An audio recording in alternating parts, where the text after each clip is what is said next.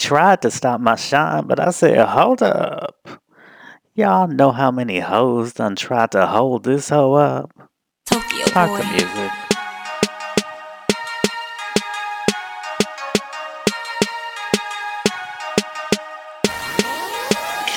These hoes ain't know. Craig on his 10th show. Said these hoes don't know. Craig on his 10th show. Hey, thought he couldn't do it, but he could. Thought he wouldn't do it, but he would. Ha, ha, ha, ha, ha, ha, ha.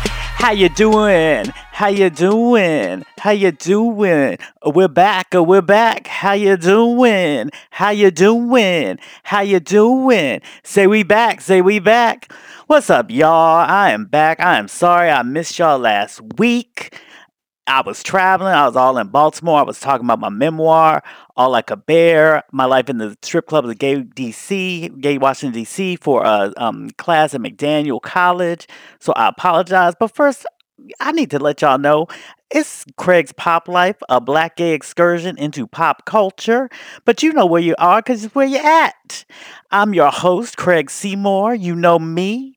I'm a veteran music journalist. Well, I said veteran, real veteran like i'm a veteran music journalist been in this game for 20 uh, over 20 damn years at this point um, but you can catch up on me if you choose if you care at rnbeing.com um, i'm an author. I'm the author of luther the life and longing of luther vandross a good old biography of the r&b king the r&b god. Um, and then I'm also the author of a memoir, All I Could Bear. I just damn said that. Oh, but anyway, it's All I Could Bear My Life in the Strip Clubs of Gay Washington, D.C. That's a memoir about how I was a stripper hoe in grad school. Read all about it. The kids are learning about it. The kids are, te- uh, you know, reading it in school. So, hell, you know, keep up. Um, and then I'm the author of a novel, Who's Your Daddy? about three generations of black gay men looking for that good old love, and of the upcoming um, special, A Critical Meditation on the Life and Artistry of Janet Jackson. And that's coming soon, y'all. I know you're like, but you done said it's supposed to be out. I know, I know, I know.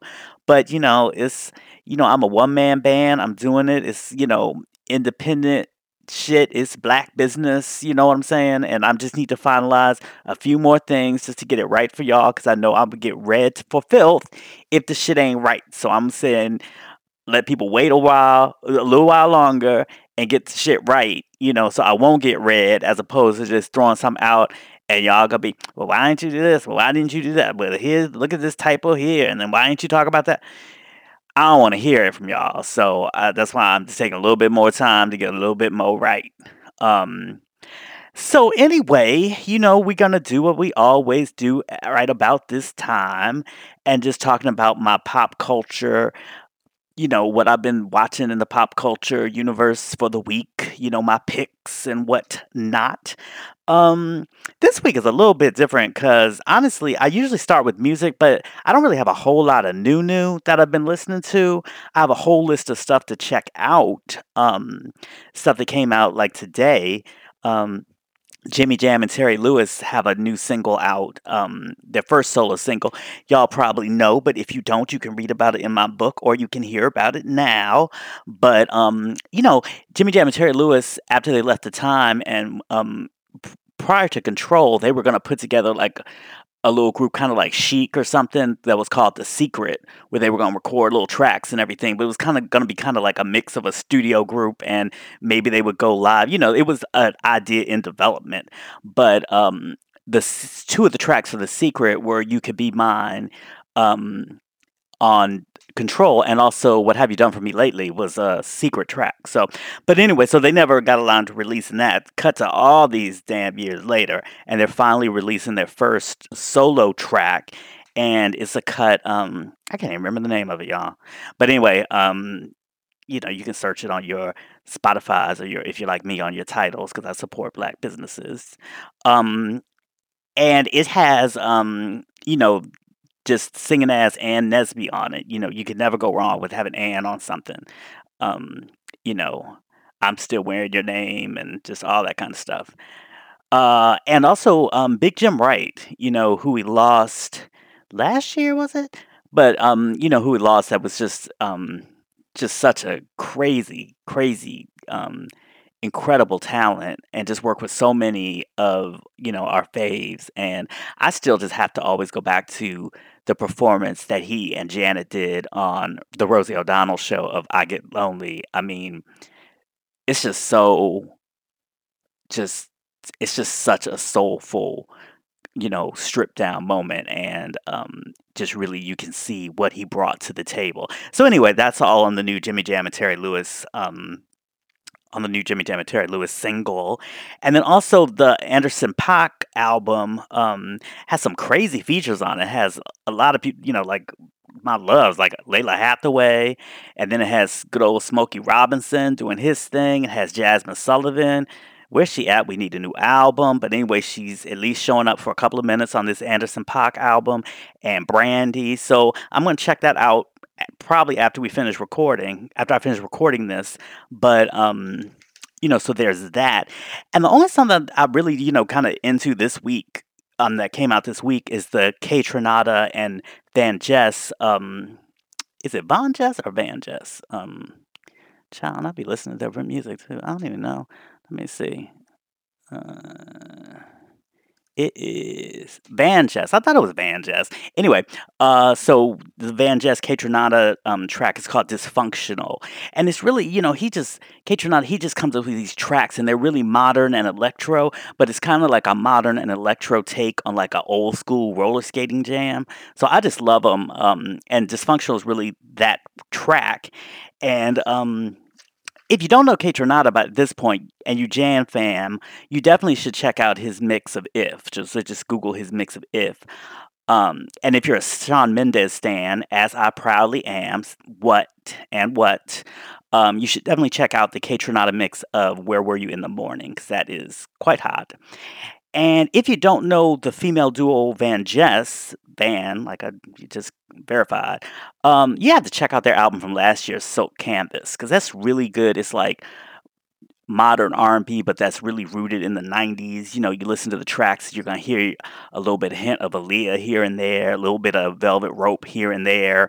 And they're two sisters. They're, um, you know, kind of like Chloe and Halle. They're Nigerian American. And something about their voices, um, kind of brings to mind um, one of my favorites, Caron Wheeler, you know, who we first got to know via Soul II Soul. And um, interestingly enough, like that, that um, Soul II Soul's Club Classics Volume 1, the album, you know, that gave us Keep On Moving and Back to Life, that's actually um, celebrating its 30th anniversary, I think, this week or so. So, you know, shout out to that. And this is just crazy random. And I'm just saying it just because it's like the Soul II Soul 30th anniversary and stuff and it's Soul II Soul related.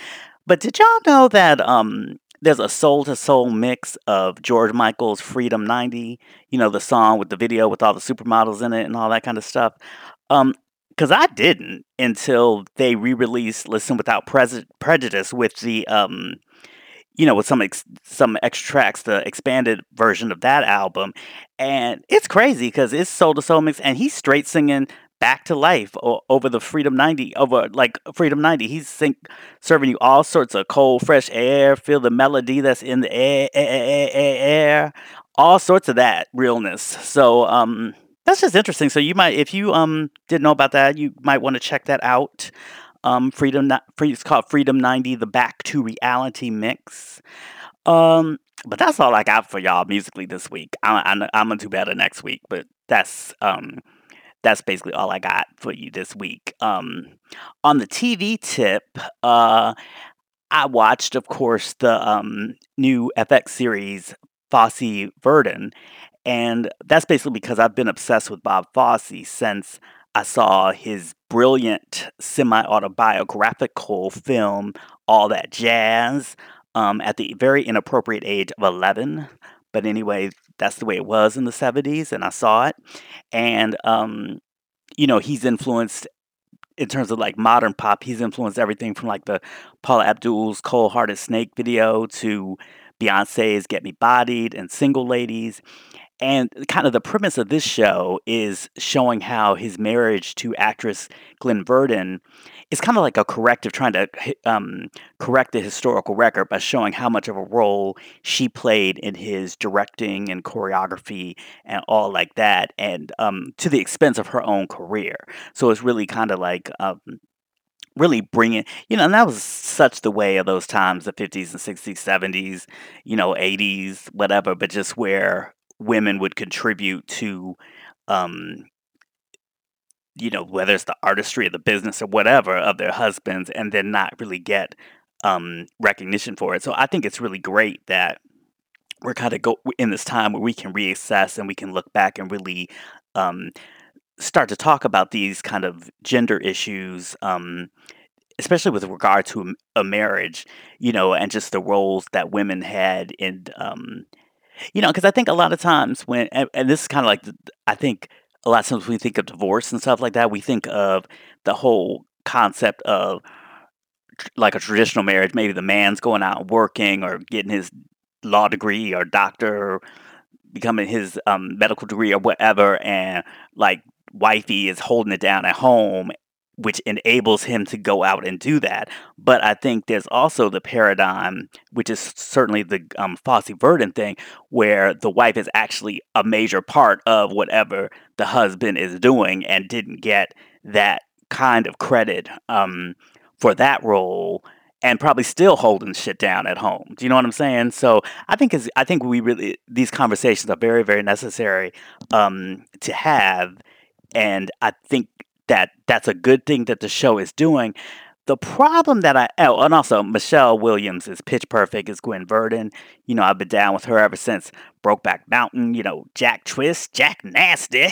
Ever since that scene, um, you know, so she's great in it. But overall, the problem with this series, I think, well, I only watched one damn episode, so what I'm talking about. this. The problem with the episode I watched, with the first episode, is just that it is so hard when you're doing a series about somebody that's like a great director or especially a great director I think because it's very I mean you're talking about one of the best film directors and stuff and so I'm judging the TV show based upon that and it's like they're trying to recreate scenes from you know some of Fosse's great work in Sweet Charity or Cabaret and it's like I'm looking at the shots like well I'd rather just see the um original versions, you know.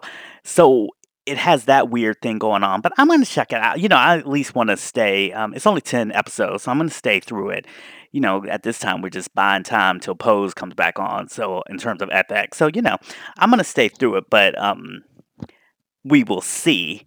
And the other thing I watch, you know, I watch. I'm not a sports person at all, but um, I watch that Netflix has a show on called Losers, and it's about like sports people that were, you know, very, very talented and almost at the top of the game, but they just stopped short of like getting that championship ring or getting that gold medal or something like that. And it tells their stories. So, you know, it's a fascinating concept. Um, even though I don't really care about sports, and I probably won't write watch another episode until I, there's another person that I know about and care about. But one of the episodes is on um, the ice skater Surya Bonaly, who I was obsessed with in the 90s. I mean, she would get out there and just give you all sorts of black girl magic all over the ice. You know what I mean?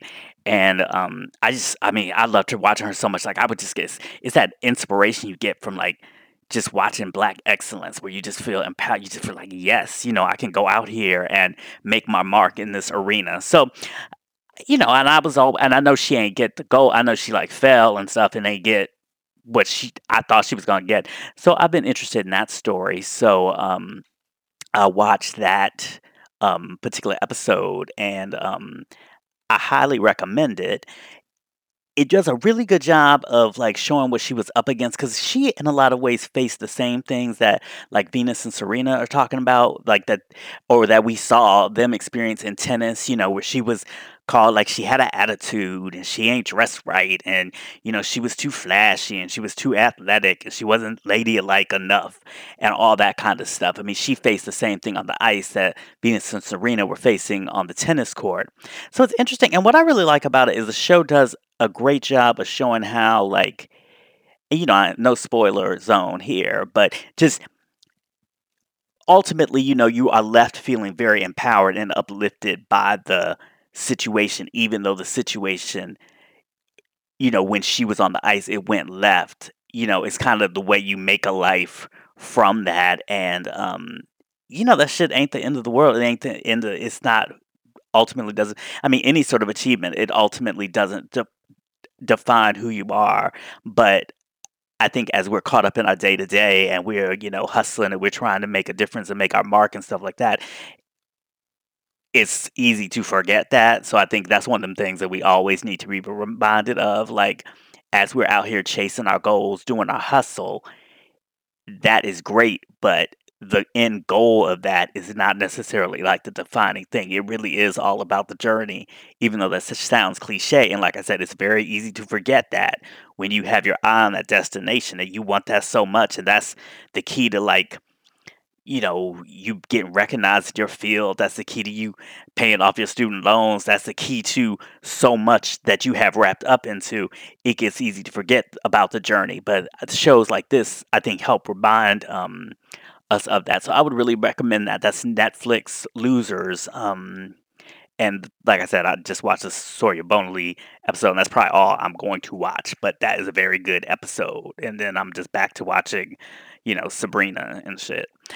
But um, but yeah, and you should check out. You know, you want to make sure your Netflix is all good and warmed up and acting right before um, Beyonce's homecoming next week. So, you know, watching a good episode of Losers is a good way to kind of make sure everything's right with the Netflix, you know, because you don't want to show up and I don't know, you ain't pay your bill or something, you know, and Netflix ain't right. You don't want that to happen when you're trying to watch Homecoming. You want everything to be good and right. So, um, that is that. And then, um, but you know, for me on TV, this was really like the, um, week for documentaries because another thing that I really recommend is I would watch the first part, well, the first two parts, but they aired together, of PBS's um, Reconstruction after the Civil War. And I will have to say, like, even if you think you know history and whatnot, uh, this show will still, I think, have you shook just thinking about, you know, how much potential there was for some kind of racial equity and things right after um, emancipation. And just it seemed like so hopeful and so full of promise after you know not that long ago people you know who were enslaved didn't have no hope didn't ever think that this system of oppression would end. And then so all of a sudden it did. And then you know it was uh, you know can you imagine that going from a situation where it's completely hopeless to you actually feeling like you have some hope and are able to act upon that but then shit just got all kinds of fucked up and the, um this PBS series really goes through that. And it's so important to have that context because it's like you know it really has taken us from reconstruction you know back in the 18 whatevers to um the 65s you know stuff like the 60s and 70s um till now when you know it's just now that we're having serious conversations like about reparations where it's not like it's not an intellectual conversation. It's not something, you know, Ta-Nehisi's writing about in the Atlantic or anything like that, but actually like our political candidates um candidates are um talking about it, you know, our presidential people that want to be president. And that's deep.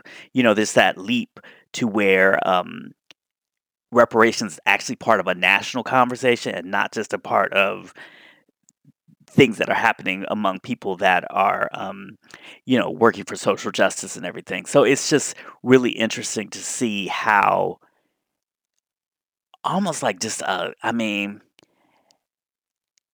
I don't know. It's just incredible. It's just really incredible, like how deep the fear of black empowerment and black, you know, the ability of black people to vote and just stuff like that, how much that struck a fear in white people to such extent that it really founded the basis of that white identity that was um, formed in direct opposition to blackness. That wasn't necessarily always such a hard line. Um, so you know, it's very interesting. I would definitely check it out. The new episodes come out the it's just four episodes, so in two parts. So the next one's come out next week, but I would definitely catch up on that. You know, um, And then lastly, this was kind of random, but I finally watched that documentary 808 about the Roland drum machine. And I really liked it. It was something I was just watching.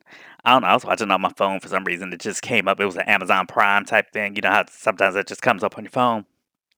But anyway, it was really, uh, you know, it's just, uh, you know, of course I know the eight, you know, the power of the 808 in terms of, you know, how important it was to records I love and stuff like that. But just having it all again, it's like the rec- reconstruction thing. Just sometimes documentaries do a great job of like breaking stuff down and kind of putting stuff we already know into a frame that is um you know that just makes us really recognize the importance of things and just understanding the and the interesting thing about the 808 again no spoilers but I didn't realize that it actually had a limited run that it wasn't like something you couldn't just go buy it all the time. Like there were a certain number of 808s that were made, and they were also made from a defective part.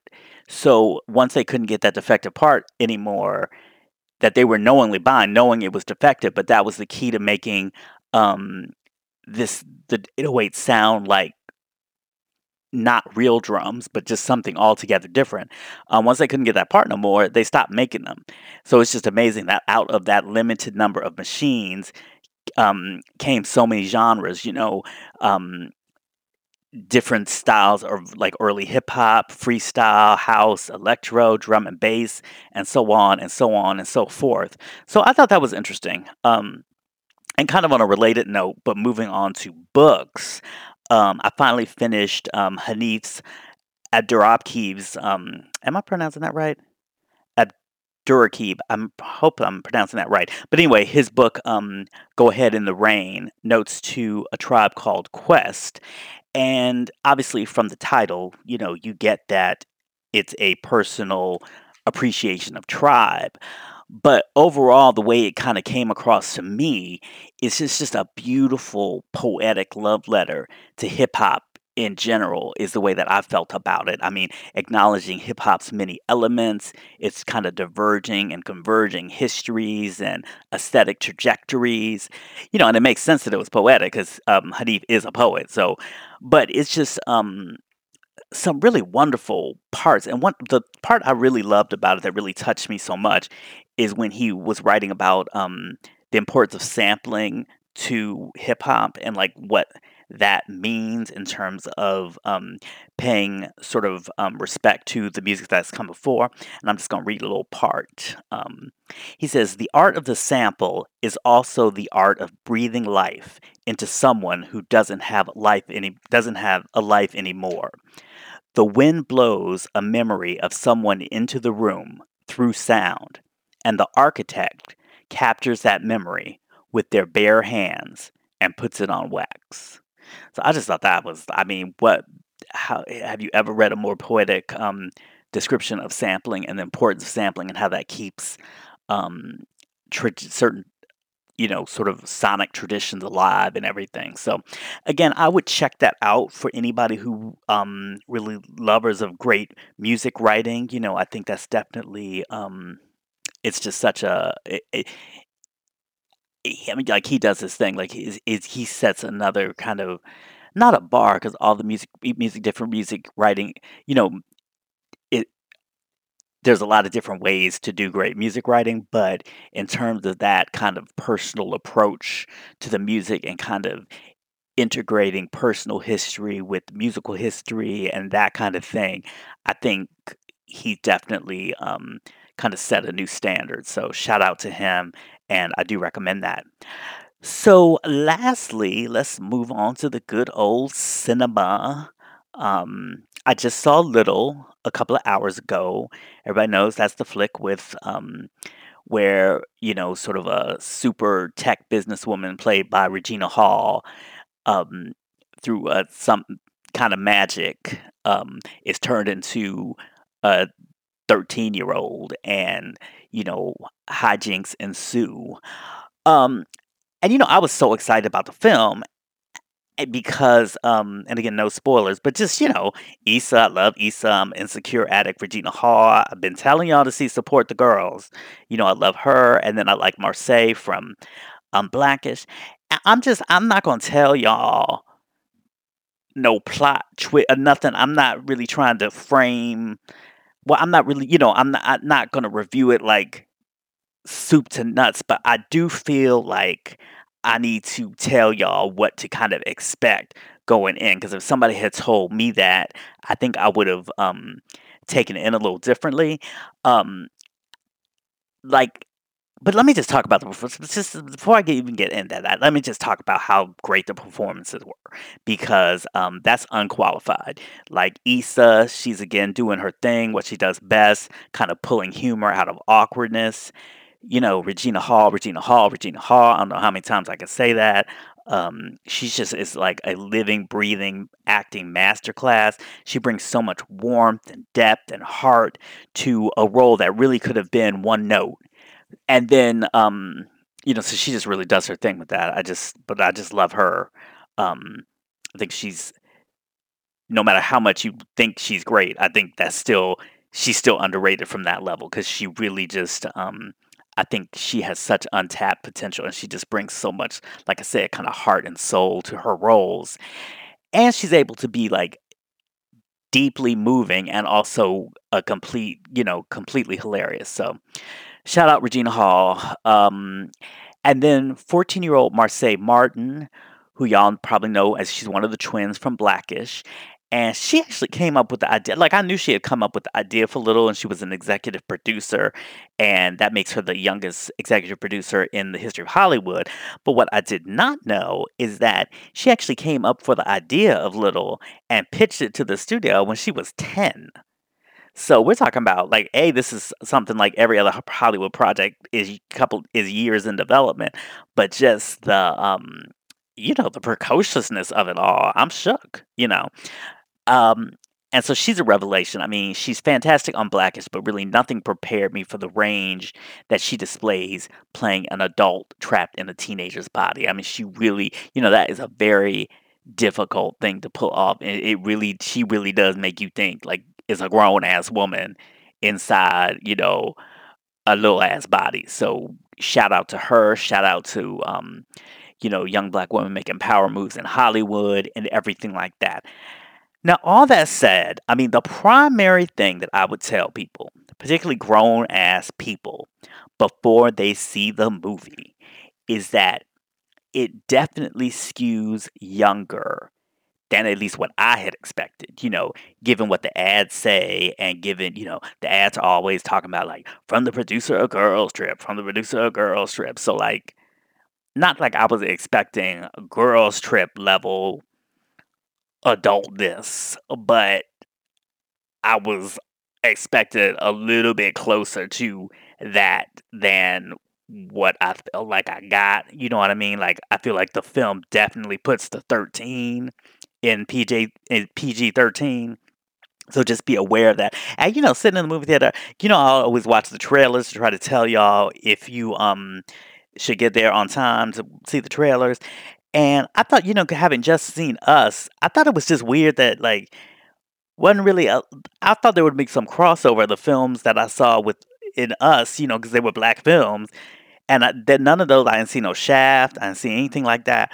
But at one point they played the uh, um, at one point they played a trailer for the Dora the Explorer movie, and I was kind of like, um, who they think is seeing this film want to see Dora the Explorer? I don't have nothing against Homegirl, but like, I ain't going to see no Dora the Explorer. Film. Like, and nobody I know in my demographic uh is trying to see a Dora the Explorer film unless you're trying to be that good, unless you're a parent or you're trying to be that good uncle or auntie, you know. So I was like, hmm, that's a little eyebrow raising, but whatever, I'm good. And um, like I said, I just think it's really important that you know this aspect of the film before going in to set your expectations. Like y'all gonna spend a lot of time in junior high school in the film, more than you might have expected from the um, trailers and stuff. So just know that. Um, and the other thing that I would say, like, it's a little ridiculous to complain about, you know, plot holes and things not making 100% sense in a film that's inherently based in something that's absurd, you know, a, a grown ass woman turned into a little girl.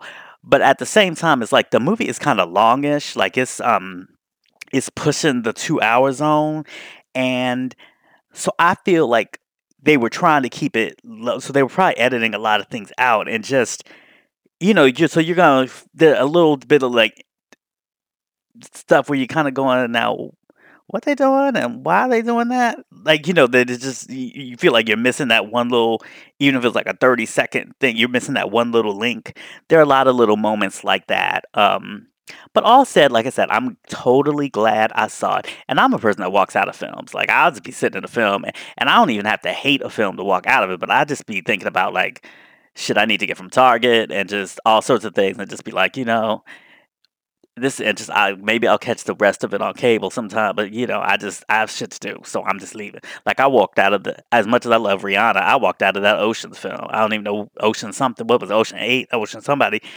I walked out not I wasn't even like it wasn't like I was really not liking it to that extent. I just kind of at some point didn't really care about what was going on. And like I said, I had shit to do. So I'm glad I saw this. You know, I never felt like I wanted to leave, nothing like that. I would recommend it to you as long as you know what you're getting into. There's some fine ass eye candy men in the film. You got the good old Luke James and um, Justin Hartley from This Is Us. So, you know, you definitely have something to look at, you know. Um, but like I said, just as long as you know what's up, don't go hire no babysitter. Like, don't no, go incurring no extra expense. You know what I'm saying? Like, you know, maybe go maybe go in the afternoon, maybe go a matinee. You know, when the kids are at a play date or something like that. Like I said, like the more you calibrate your expectations, including your financial expectations, I think the more that you will enjoy it. You know, don't necessarily get the jumbo popcorn with butter and a whole bunch of stuff just maybe get you a small, you know what I'm saying? Like just really try to keep the expenses kind of on the low, just kind of make it real casual. Like, and I think, um, you know, don't build no date night around it. Just like I said, just keep it real casual, real. Oh, let me see. Oh, it's cute. Oh, I love Issa. I love uh, and Marsai so cute and Regina's good. You know, it's kind of like that experience. So, like I said, if you do that, I sincerely think that you will enjoy it. And you know, shit, what else you gonna see? You gonna see that tired Taraji flick where she, you know, whatever, tries to redeem the KKK ass white man. I mean, ain't nobody trying to see that. So what else you gonna see? So Anyway, so that is it for me this week. Um, I thank y'all for, you know, this is the 10th damn show. Like, I thank y'all for whatever you're doing. If you even made it to this, is your first episode, you even made it this far. If you ain't even make it this far in the episode, you just speeding through trying to figure out when I'm going to talk about little, whatever you've done, you know, anything you've done with relationship to my podcast, I appreciate. I, you know, especially if you've like shared it with somebody, or even if you give me feedback and just said something, you know, just encourage me to keep going, you know, because it's like any creative endeavor, like, you know, it's, you know, it's fun and everything to get started, but it's the hard part is to sustain and to hold on and everything like that. And I, like I love doing it. So y'all that love it and tell me you like it and tell me, you know, you can't wait for the next episode. That just means so much to me. Um, you know, and just so whatever you've done, if you listen to one episode, if you listen to all 10, I just thank you because I'm at 10 now. I'm going to keep going. And, um, you know, thank you guys for. I'm trying to. This was year. I'm. I'm stop saying you guys. So, thank you all for um, just supporting me and adding another creative outlet to my life, basically. And um, so I appreciate that. I appreciate y'all, and I thank you. So, as always, you know what we do at this time be cool, y'all, be kind, be creative, and in the words of my good old fave, Chaka Khan, be your damn self. so, again, thank y'all. Number 10, only way to go is more. Um, and I love y'all and I'm out. Okay. Talk to y'all next week. Bye.